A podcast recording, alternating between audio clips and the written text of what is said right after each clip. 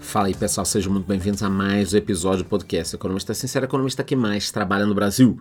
E no episódio de hoje falaremos sobre o rombo bilionário nas contas públicas em 2023. O buraco é muito mais embaixo. Além disso, abordaremos também as consequências que esse resultado negativo pode trazer para o país. O episódio de hoje é importantíssimo. Só que antes de continuar, eu te peço que vote na enquete que eu deixei ali embaixo. Pois é, galera. E para surpresa de zero pessoa, o governo Lula terminou 2023 com um rombo bilionário.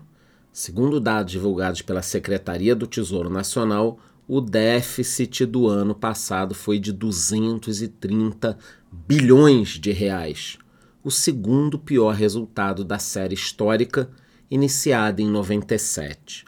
O saldo negativo só não foi pior do que o saldo de 2020, o primeiro ano da pandemia do Covid-19, quando tudo fechou, o governo teve que gastar dinheiro pra cacete. Eu acho que todo mundo aqui se recorda do que, que aconteceu.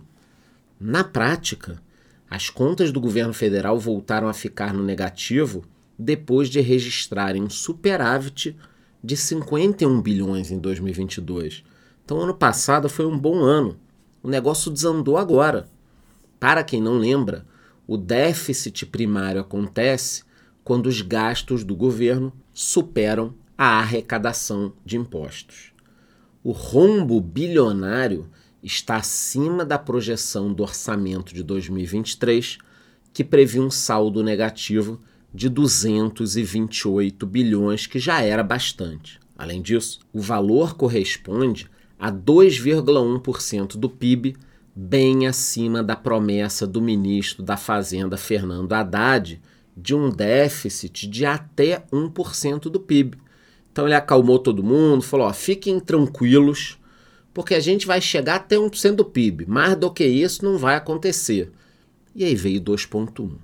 Para quem não lembra, em janeiro do ano passado, Haddad havia dito que o resultado negativo ficaria abaixo dos 100 bilhões, que obviamente não aconteceu.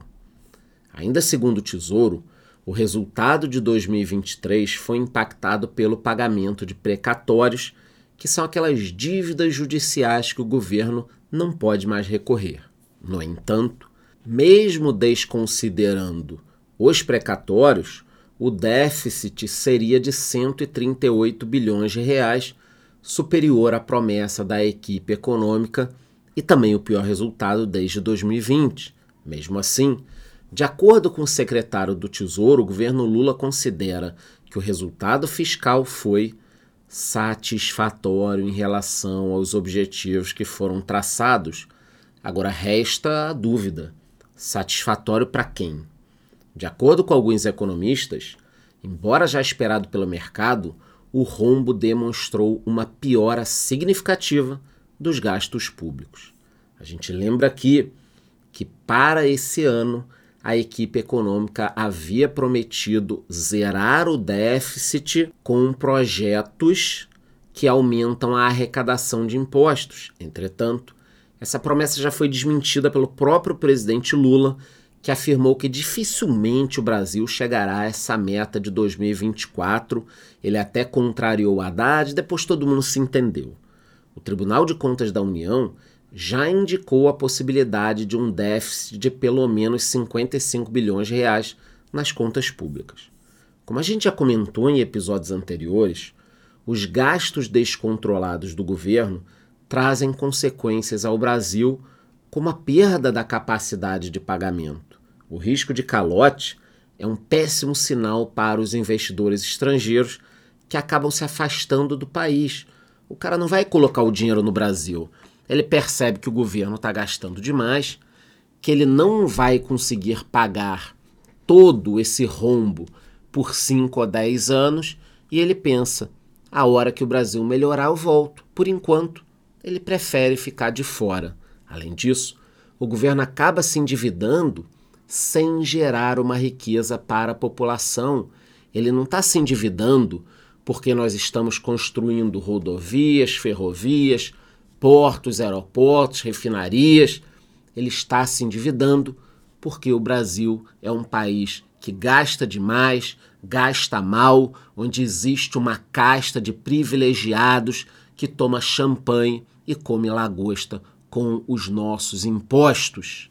Na prática, todas essas situações atingem a economia brasileira como um todo, desde o câmbio até a geração de empregos. De uma forma geral, os gastos descontrolados aumentam a inflação e o dólar, o que faz com que o Banco Central tenha que subir os juros ou que o Banco Central não possa derrubar os juros na velocidade que nós precisamos. O Brasil, nesse momento, precisava de uma Selic de 7 a 8% no máximo. Para quê? Para incentivar a venda de carros, incentivar a venda de imóveis, incentivar o empreendedorismo, porque uma Selic acima de 10%, na boa, o cara que tem dinheiro coloca essa grana em títulos públicos e vai para a praia para ganhar 10% de forma garantida.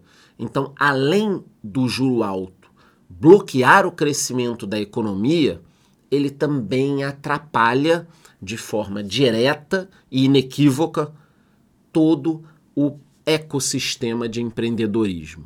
Resumindo, juro alto significa economia mais lenta, mais fria, mais cara, menos emprego e, consequentemente, menos renda aos brasileiros, tudo que a gente não precisa. Bom, galera, hoje eu trouxe um assunto importantíssimo, esse rombo bilionário nas contas públicas em 2023 e as consequências que esse resultado traz para o país. Qualquer novidade sobre esses temas, eu volto aqui e aviso vocês. A única coisa que eu te peço é que me avalie com 5 estrelas no Spotify, responda a enquete que eu deixei ali embaixo. Te vejo no próximo episódio.